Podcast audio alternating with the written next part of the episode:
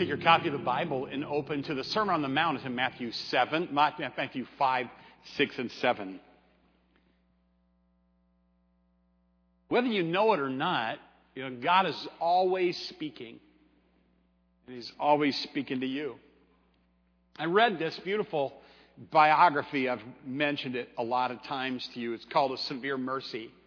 It's an autobiography of a guy who came to know the Lord. He and his wife came to know the Lord. And um, in the autobiography, he, he wrote about a, a time when he had, a, when he looked back on when he came to know the Lord, he realized that God had been tugging on his heart for a long time. Matter of fact, he, he said it this way in, in his autobiography I suspected that the yearnings for I knew not what that I had, that I had ever felt when autumn leaves are burning in the twilight, when wild geese flew crying overhead, when I looked up at bare branches against the stars, when spring arrived on an April morning, I suspected all the yearnings for I knew not what were in truth yearnings for Him. They were yearnings for God. I yearned towards God. When he was a young man, he, he, met this woman and they eventually married, and they were going to study in Oxford. They were from uh, Indiana and eventually from Virginia, but they were going to study at Oxford in England. And this was what, uh, during a time when he didn't know it at the time, but God was making himself known to him and kind of drawing himself to God. And he got on this ship he and his wife were on this ship, and they found out that a lady that was on the ship, a passenger liner, had had her purse stolen. And she was traveling for like a year, so she had, back then it was in the 40s, and back then she had like $400 stolen from her, with a, a large amount of money back then. And she wasn't about to get it back. And they went to the purser and they said, Well, there are 400 people on the ship. Why don't you ask everybody on the ship to give $1 and restore this lady's money to her, and she'll be happy? And the purser said, Well, the, the, the uh, I'm not allowed to do that, but if you want to do it, you can. And they said, oh, no, no, we're shy. We, we could never do that. And they walked away. And then while they walked away, they thought to themselves, wait a minute, why don't we just do that? And they went back and they said, okay, we'll do it. So this couple who, who didn't know the Lord, they were not Christians. As a matter of fact, they specifically said they were not Christians, began to do this Christian thing and they begin to get money, and everybody donated. Some didn't donate, some donated more. They, they gathered over $400. They gave it back to the lady, and they gave it to the purser, and they said to the purser, Don't tell her who did this. We want it to be a secret. But the word got out, and she came and thanked them. And here's the thing they noticed, though. They said the odd thing was that when we were taking up the money, people just kept saying, So are you Christians? Are you a Christian? Are you doing this because you're a Christian? And they said, Why do you have to be a Christian to do nice things? It's interesting that people associated that kind of giving, that kind of kindness with, with Christians. And it, it was a part of God's tugging them to Himself. There was this fragrance of burning leaves in the fall. There was the haunting cry of geese overhead on an autumn night. There were yearnings for I do not know what. And there were these circumstances like people attributing to you Christian uh, motives when you're not Christian at all. And then there were the friends at Oxford. They didn't really particularly like Christian people. They, they avoided Christian people. They had a prejudice against Christian people. They, they said so. They thought Christian people were narrow, ignorant, um, you know, bound by odd ancient myths. And so they avoided Christians. They didn't know Christians well enough to know that wasn't necessarily always true about Christians. But then they had a cluster of Christian friends that they met at Oxford that destroyed their stereotypes about Christians. And it was also a part of bringing them to the Lord. There was the uh, yearnings for you know not what. And there was the uh, circumstance on the ship. And then there were these Christians that they couldn't explain. In the book of Severe Mercy, Sheldon Vanauken wrote, talking about these Christians, these were our first friends in Oxford. They were our close friends. More to the point, perhaps, they all five were keen, deeply committed Christians. But we liked them so much that we forgave them for it.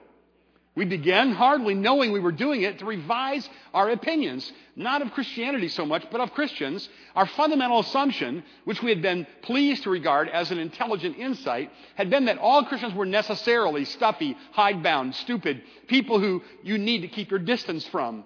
We had kept our distance so successfully, indeed, that we didn't know anything about real Christians. Now that assumption had soundlessly collapsed, and the sheer quality of the Christians that we met at Oxford shattered our stereotype. The sheer quality of the Christians we met shattered our stereotype. It's an interesting phrase.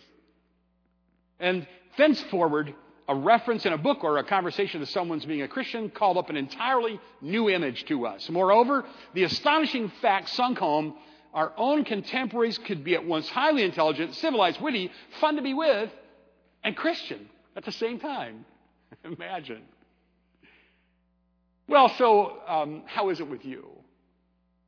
Uh, this is a series what we call Walk with Me.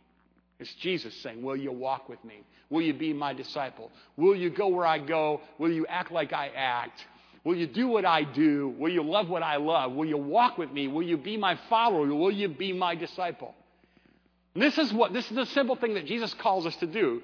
It's humanly impossible, but he will inspire us and he will empower us to do it.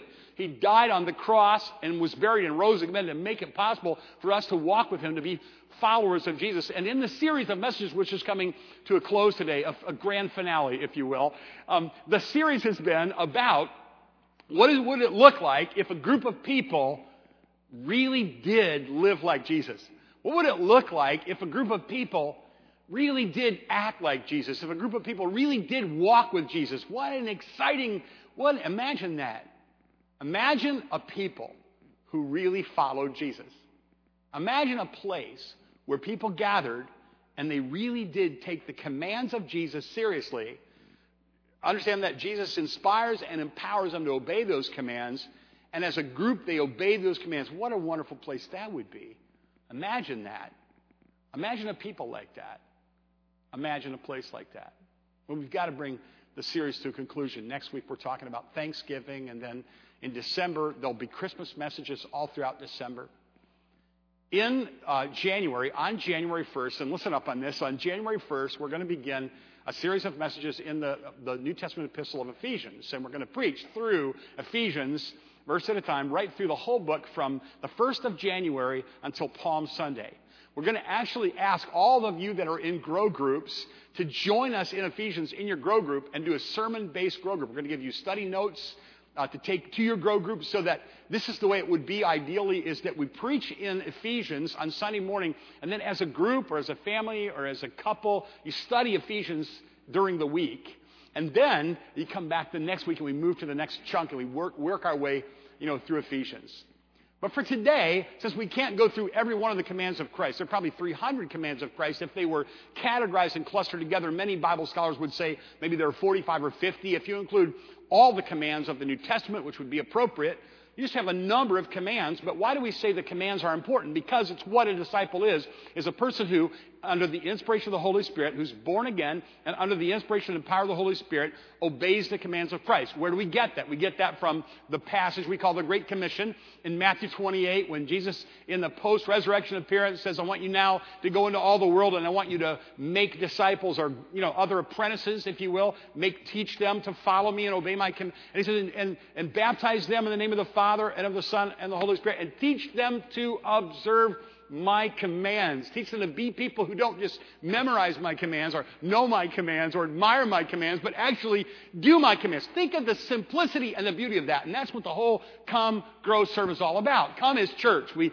in our, this is a process of discipleship that we kind of map out so you'll understand it. Come is you come to an assembly like this every week and you, and you come to worship God and show honor to God in, in the assembly. It's what church is. And then you, a grow would be when you get in a little cluster of Christians, whether it's a two or three, or whether it's a grow group, or whether it's an ABF, or it's a group of men, or it's a group of women, or it's a couple, or you have a prayer partner. But you, you know, to grow, you need more than just uh, the, the power of the teaching of the Word of God publicly. You need the person personal application and the doing of the Word of God. And so we say, go from the big group to the little group, and then from the little group, the small group, the grow group, we call them grow groups.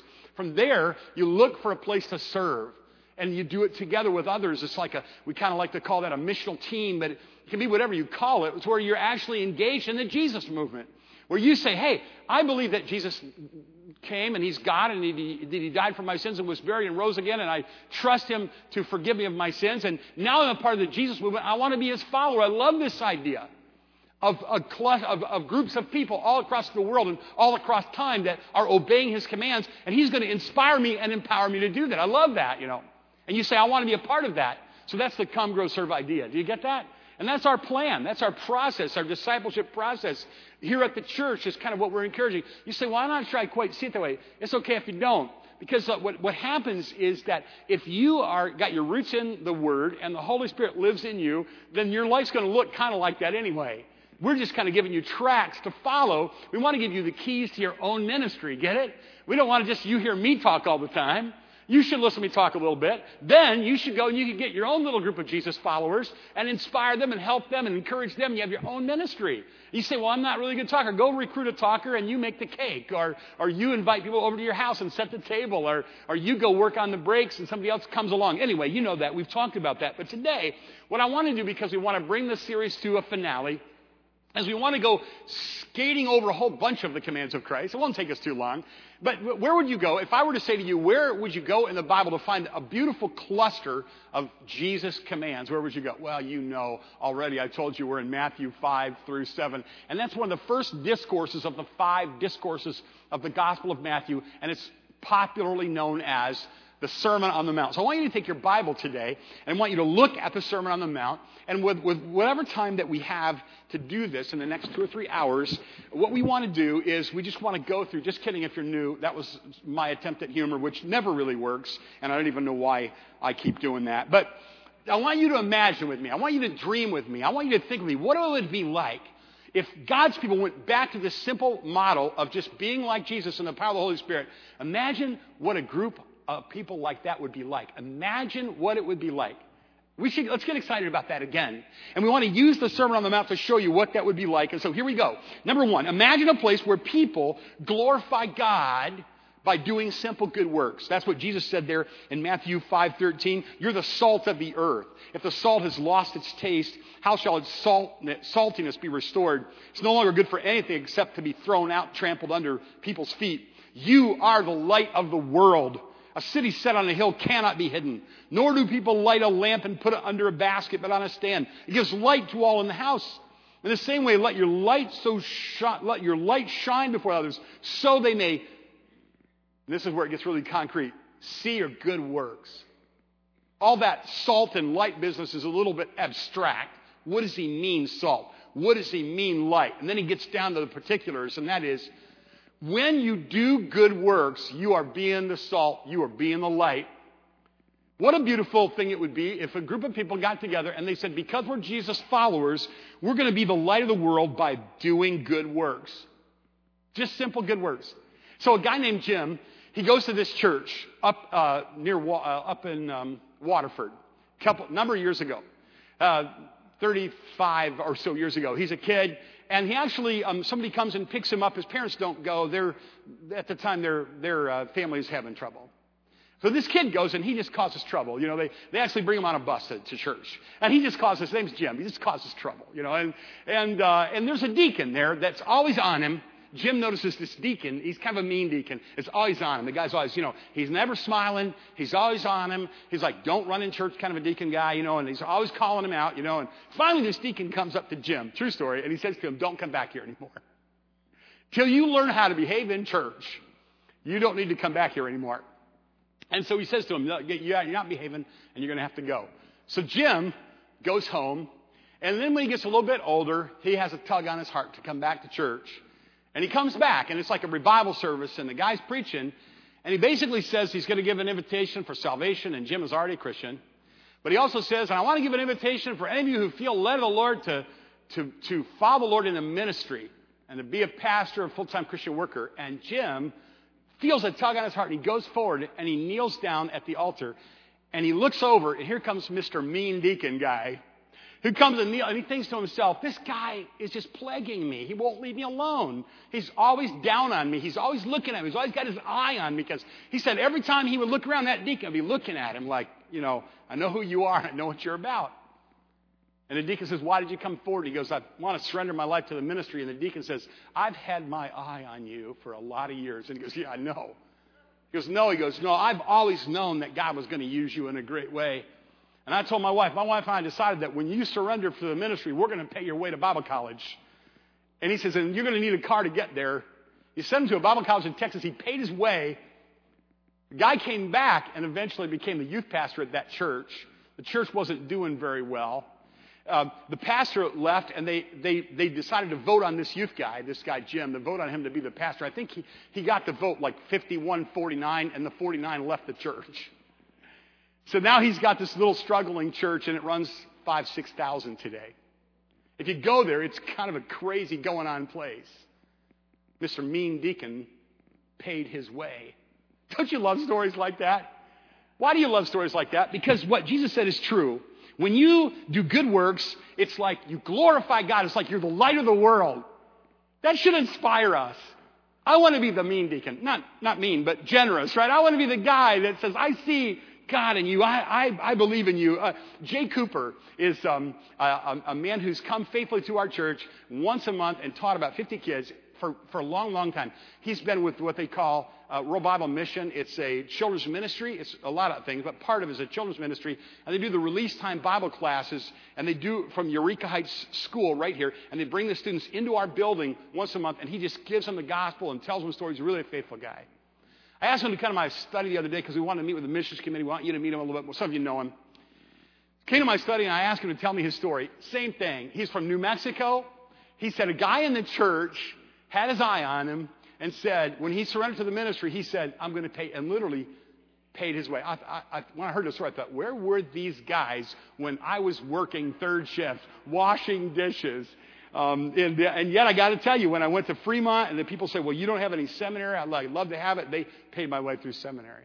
The people in Fremont. Matter of fact, here's a funny little story. I pastored First Baptist in Fremont, the church with the ugliest carpet known to mankind on planet Earth. It was so ugly. Looked like I imagined a casino, which I've never been in, but I imagine you would put carpet like that in a really bad casino. It was such ugly carpet, you know. And, and, and they wouldn't change it. They were stubborn about that. You know, they, they gave money to missions. They did a lot of other things, but they wouldn't change. I'm like, we got to change the carpet. You know, they're like, it's not worn out yet. And a lot of the folks were Dutch. Dutch people, they just don't replace the carpet until it wears out. That's what I know about Dutch people. I don't know. And so they were like, if you're Dutch, don't hurt me. I was just being, trying to be funny there. It's a kind of a prejudice joke. You shouldn't do that, should you? Anyway, so I, I was online a couple years ago and I noticed the carpet. And and I thought, I will kid about it, make fun of it a little bit, you know, that they didn't change the carpet. And then I got to thinking about it, and I thought, well, Hope over here, that she sang on the worship team, when she was born, we were going to have like a home birth. We'd had that with other kids. That was actually a little midwife thing. We're going to go to this thing. I think the people in the church thought we couldn't afford a regular birth, so they went to they went into a secret session without our knowledge, and they they backdated our insurance so that we could have Hopi at the Gerber Memorial Hospital those pushy Dutch people paid for little hope to be born instead of replacing the carpet. And when they found out that I got accepted into seminary, they also paid for me to go to seminary, which you guys wouldn't have let me come be the pastor here if they hadn't done that. Because that was a requirement that God knew about. So I don't make fun of the carpet at First Baptist in Fremont. I thank God for the people now, they have replaced the carpet. They did that after I left just to irritate me, but they, uh, that's how that works. Don't you just love it when you hear stuff like that? Why is that? Because what Jesus said is true. Imagine a, a, a group of people that are committed to doing good works and giving. Imagine a, a place where you can go where people do good works. It's like the light of the world, it's like the salt of the earth. It's a beautiful thing. Isn't that interesting? Imagine a place like that.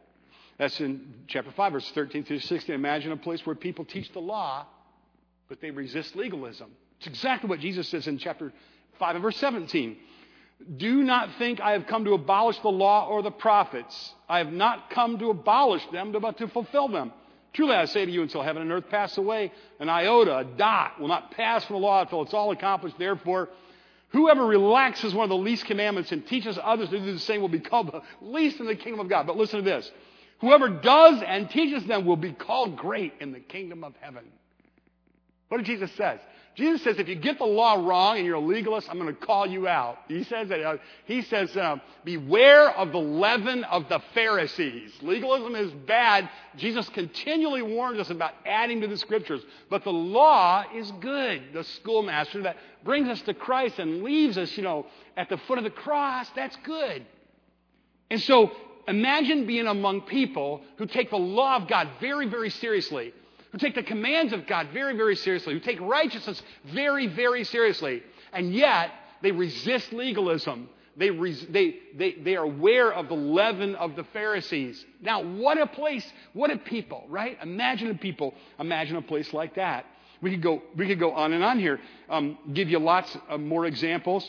Imagine, like, for instance, it says in James, you know, true religion is to visit people in their affliction. Imagine people who visit people in their affliction. A lady in our church, you, you probably know when I tell this, some of you are going to know who I'm talking about. She wouldn't mind it at all. Prayed for her husband to be soundly saved for years. You know, he's a good guy. Um, kind of made profession of faith through the years, but wasn't really sound in his in his, his, salvation. And she prayed for years and years and years. And he had a heart surgery not so long ago. And two of her friends went to visit him, and he told me that's when I got saved.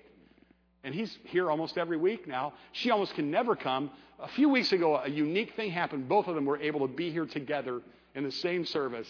And I noticed that she wrote on Facebook, What a wonderful thing after all these years to be able to be in church with my husband.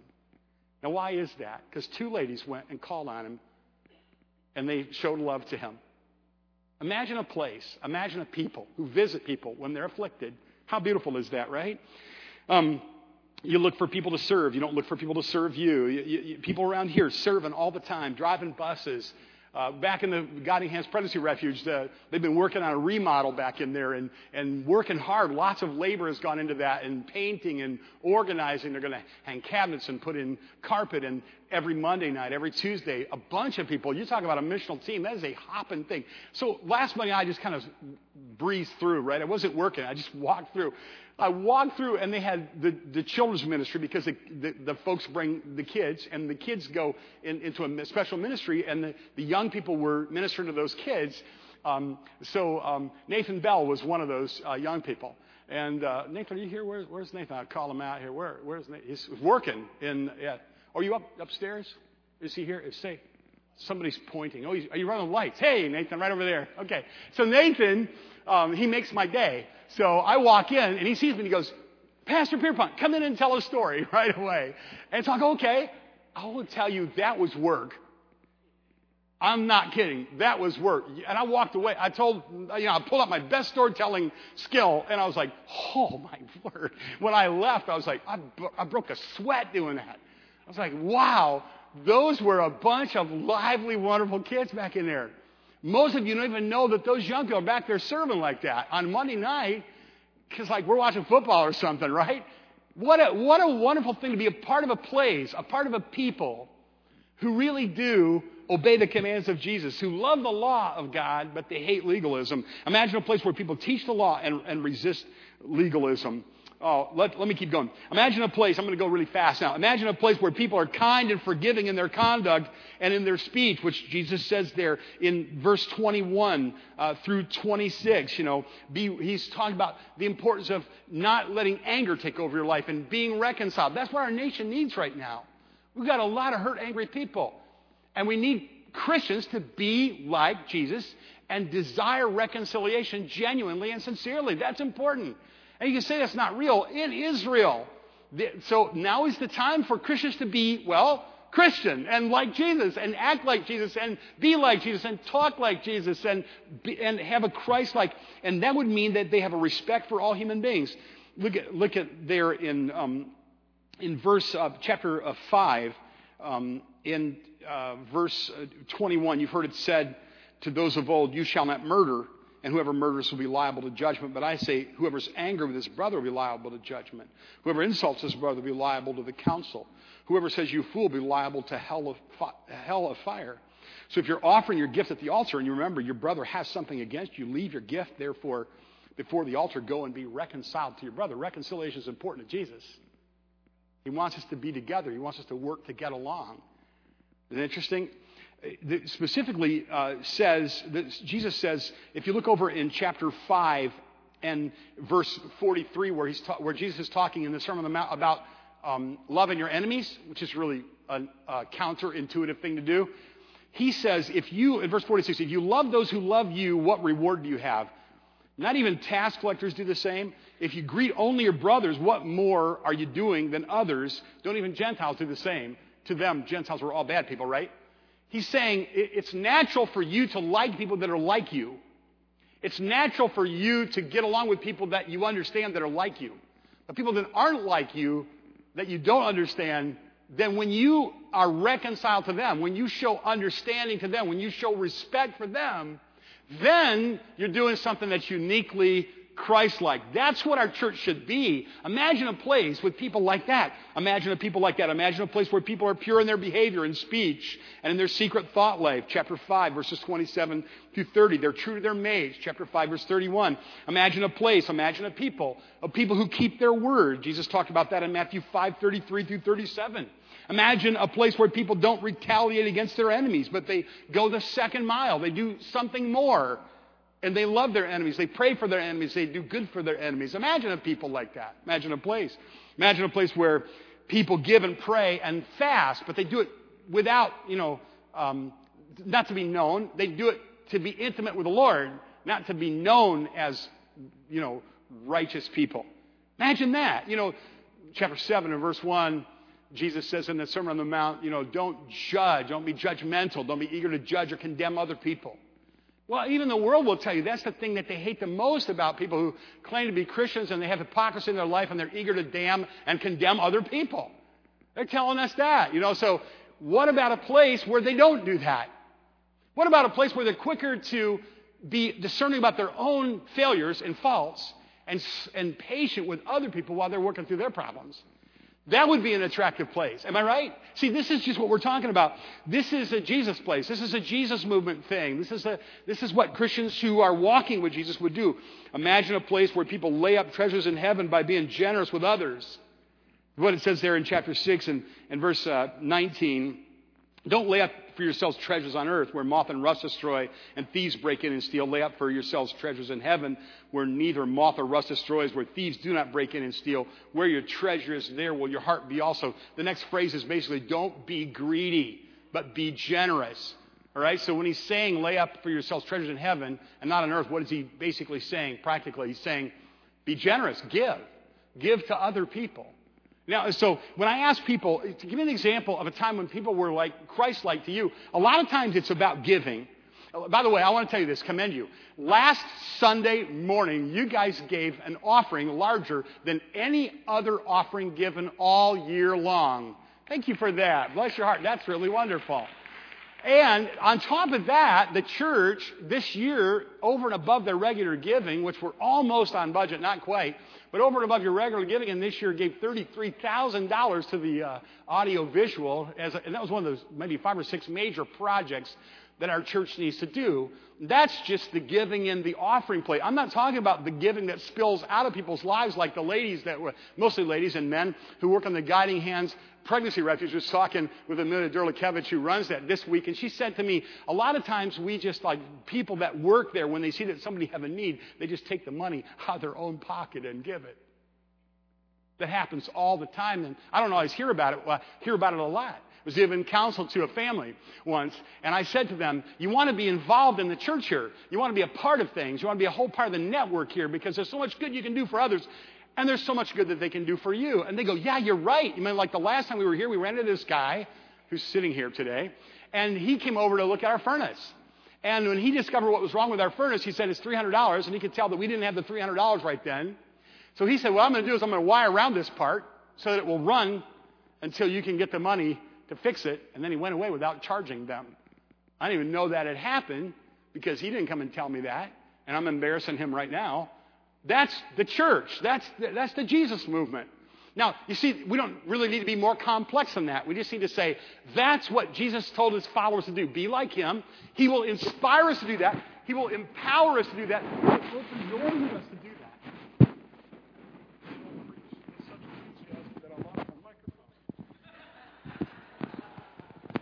Were you able to hear that? All right. So.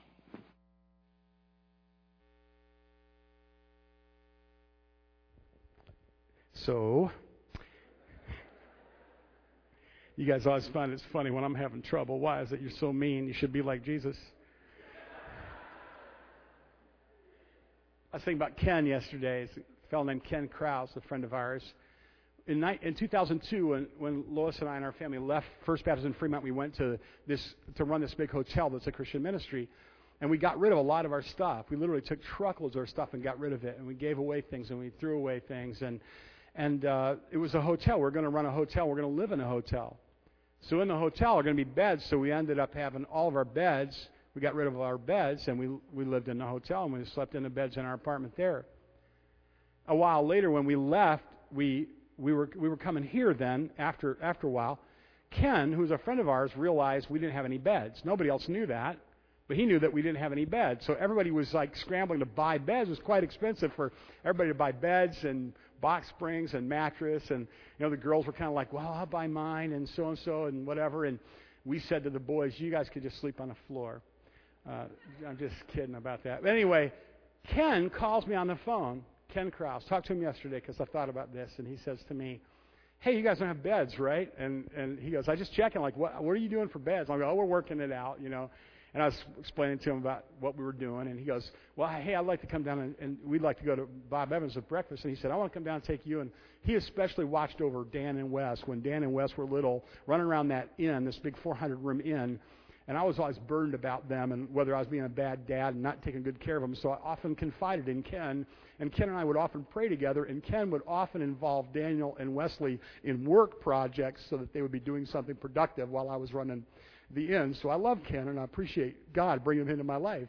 And Ken loved Dan and Wes, and so he came down and he brought us, took us to Bob Evans, and he bought us breakfast. And then he said, "I got something in my truck for you." And out in the back of his truck were two beautiful beds, brand new box springs and mattresses and beds and bedding for my boys. And he brought them and he put them down in our basement. You know, what a what a imagine a place where people did stuff like that. Imagine a people that do things like that. How could you resist the beauty of that? That's what I'm saying. I, I was talking to Dan and, and or to Chuck and my son Charles, who was a youth pastor up in Door County, and he said there was a guy in his church that said, you know, when was the last time you changed oil on your car? And he said it's probably overdue. And the guy says, I want you to take it down to this place to have the oil changed and want you to drop it off and they're going to have a loaner for you and you can drive the loaner and when you come, you can come back and pick it up later. Chuck says that he dropped his car off there to have the oil changed, and he drove the loaner for a day. When he came back and picked it up, he had $500 worth of brand new tires on his truck. And that guy had bought for him. He said another guy in the church that owned a little hardware store gave him a, a, a card for $100, and, and Chuck bought himself a little electric fireplace for his apartment. And, and last night he told me, he says, I'm laying by the electric fireplace right now with my two daughters and I'm imagining what it's going to be like when I have a real fireplace. But right now, in his apartment, he still he has that gift is warming him that somebody gave to him out of love. Uh, my son Daniel was working in in Texas, and he was lonely. It was before he was married, and he was lonely, and he was discouraged one day. And it was on a Sunday, and he went into a store and he bought a shirt that he needed for work. And when he was walking out of the store, with, it, with he was lonely that day, and he was checking out, and he said, the lady behind him tapped him on the shoulder, and she said, Can I buy that shirt for you? You look like you could use a mother's love today. Dan says, Well, yeah, you can do that. He told me later that a guy behind him was buying an assault rifle. This is Texas, right? Guy behind him was buying an assault rifle and said, I think you need to pay it forward and pay for my gun. And Dan said that'd be a little bit out of my price range. But and he laughed. But when he went out to the truck, Dan said when he got out to the truck, he just burst into tears because of the kindness. Why is it we love stories like that? That's a Jesus idea. And a church is a community of people that are devoted to giving. They're devoted to loving. They're devoted to serving and not to being served. That's a beautiful thing. Imagine a place like that. It was Christmas time. And Chuck was up there in Door County, and he was going to come home for Christmas, and he was counting his money just to make sure that he would have enough money, you know, to get home and maybe even to buy some gifts. And a family in the church invited him over and the, for the evening, and they spent some time with him. And then when he went to go, they handed him this little box. It looked like maybe they had given him a gift of peanut brittle or maybe a gaudy tie or something like that. He said when he got home, he, he sat in his little apartment. He opened up the box and it had a gift of a thousand dollars in it for him. He was able to come home. I said, my gift was pretty modest that year. What did you do with that money? I was just kidding. Um, I could stand here, and I won't. I could stand here for hours, and I could tell you stories. I know that you, some of you, could tell me stories about Christian people who hurt you, and I could do that too. And you know what? I've been the Christian person that's hurt other people too. We can all tell stories like that, right? We can all tell because we live in a broken, fallen world. But let me tell you, you will never find in all of God's green earth a greater group of people than the people who call themselves Christians, who follow Jesus, who give and love and serve, who walk with Jesus. Imagine being that place. Imagine being that kind of people. That's what it's about. Imagine a place where people are careful to evaluate their own sins, slow to condemn others. A place where people treat others the way they want to be treated. That's Matthew 7:12. A place where people are discerning. That's Matthew 7:15 and following. Imagine a place where people really do obey the teaching of Jesus. This is the way Jesus said it. He goes, if you, everybody hears my teaching, right? If you hear my teaching and obey it, it's like you built your house on a rock. But if you hear my teaching and you don't obey it, it's like you built your house on sand. That's what the greatest mind that ever walked the earth said. The, the heart and mind of God in the person of Jesus Christ. What a place. What an attractive place. Holidays, if it's maybe it's this way in your house, it's this way in my house. Holidays, Lois will always have foods that are. She'll put an apron on. The kids love it when she puts her apron on, and then she'll bake and she'll just like look over her little books and there'll be smells and there'll be fragrances and there'll be candles, there'll be gifts, there'll be and everybody wants to be there. You know, you make your house like that, right, ladies? That's the way the church is supposed to be. To just kind of roll out the carpet of welcome to people, to love people, to accept people, to teach people, to help them to change, but to do it from a position of humility, right? And that makes it a very, very attractive place. Up at Lake Ann, they have a uh, they have a uh, uh, maybe a policy or practice. It's kind of cool. Maybe I don't have it quite right. I've never seen it. I've heard about it a lot. But they know you're coming when you come up there, right? They know the group is coming. And so they train their workers to be waiting when the bus gets there. And the kids literally, is this true that you guys have been counselors and so forth? They're literally calling out the names of kids that they're looking for. It's like, where, you know, where are you? I'm here for you. And it, it's a beautiful thing to watch. Kids who get off the bus and just look shocked, like, what?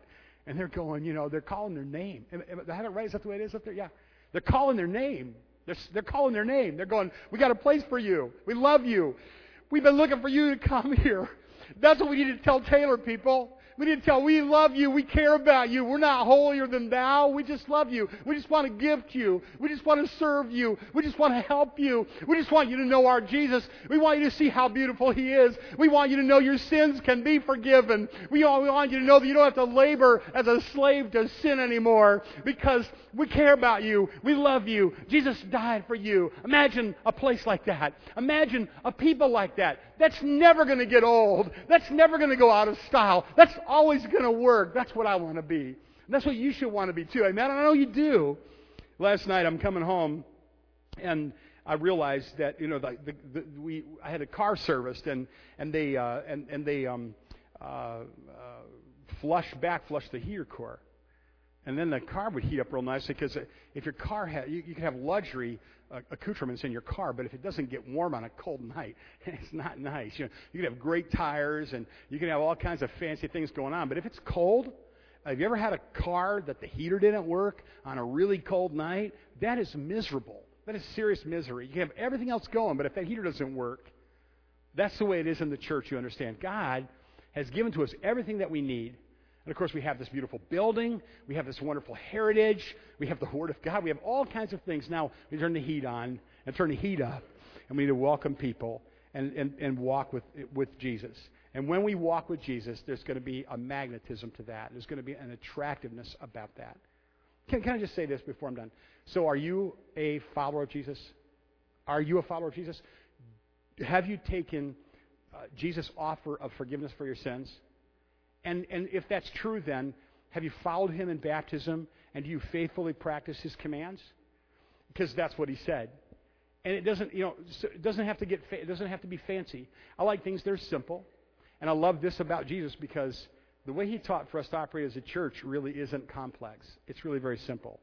As a matter of fact, on Wednesday nights at 7 o'clock, we have a Bible study, and I'm preaching through, and this little Bible study meets out over in the conference uh, room.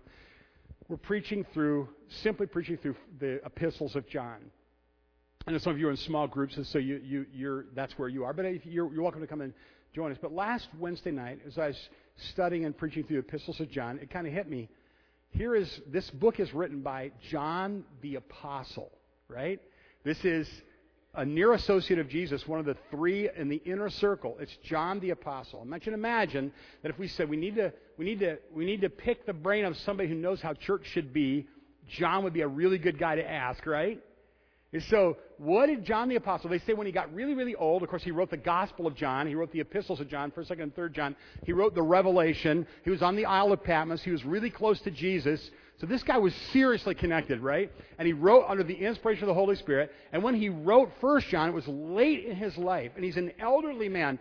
And they say in church history that they literally would carry him in. He couldn't even walk. They would carry him in, and with a very weak voice, he would tell the church what the church needed to hear. And you can see it. It's in First John. What does he basically say?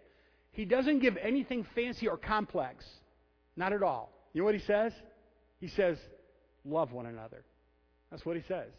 And I'm, imagine somebody pressing him, some young buck, you know, pressing him like, yeah, I know, but, you know, what's the program here? And he's like, love one another. And they're like, yeah, but, you know, what do we do when and how do we, you know, how do we put that on a spreadsheet? And he's like, love one another. I've been a close associate of Jesus. I've been on the Isle of Patmos. It doesn't get any better than this. Just love one another. Now, I know what you're thinking. Some of you are thinking, you know what? That would be something. Imagine a people like that Imagine a place like that. I would love to find a place like that.